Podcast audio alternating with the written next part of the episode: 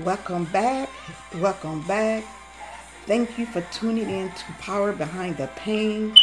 Last session we talked about when it doesn't make sense.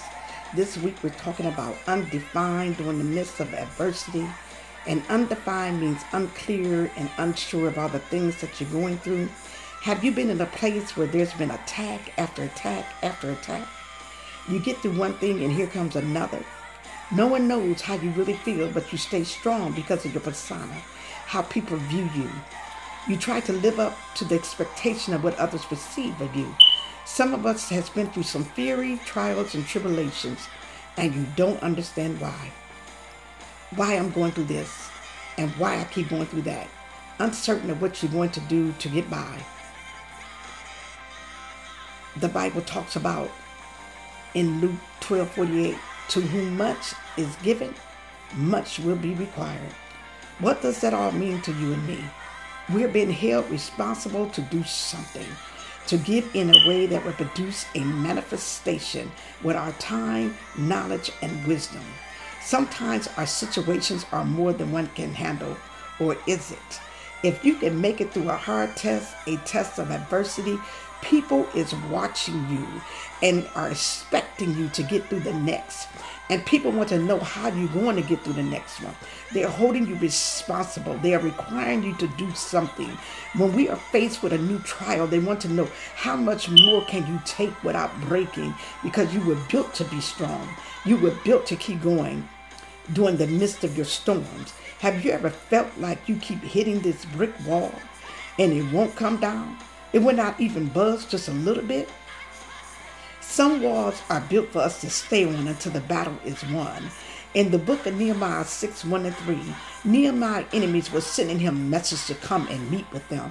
But Nehemiah refused to come down off the wall that the Lord has given him to do until the work was completed. They completed the work in 52 days. And I'm seeing all of this that some battles are completed in a matter of hours, days, months, or years, but the battle is won when the work is completed.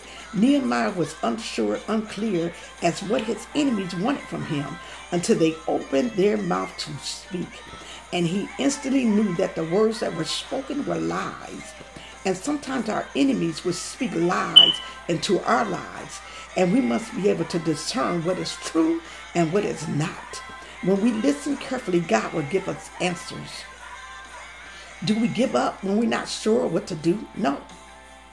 Had I not depended on God at my weakest moments, I would have fainted.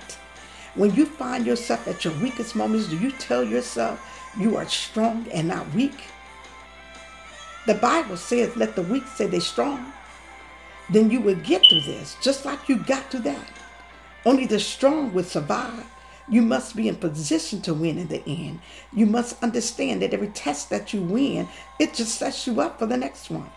When we get to know God and know that He makes no mistakes, you will thank Him for all the battles that were won, knowing that the battle is not ours, but it's the Lord's. It just makes us stronger. A lot of trials and tests that we go through, we don't have to battle. Hand it over to the Lord, and He will fix it for you. Uncertain, call on God. Unsure, call on God. Unclear, call on God. Don't know what is coming next? Call on God. Don't give up. Don't give in.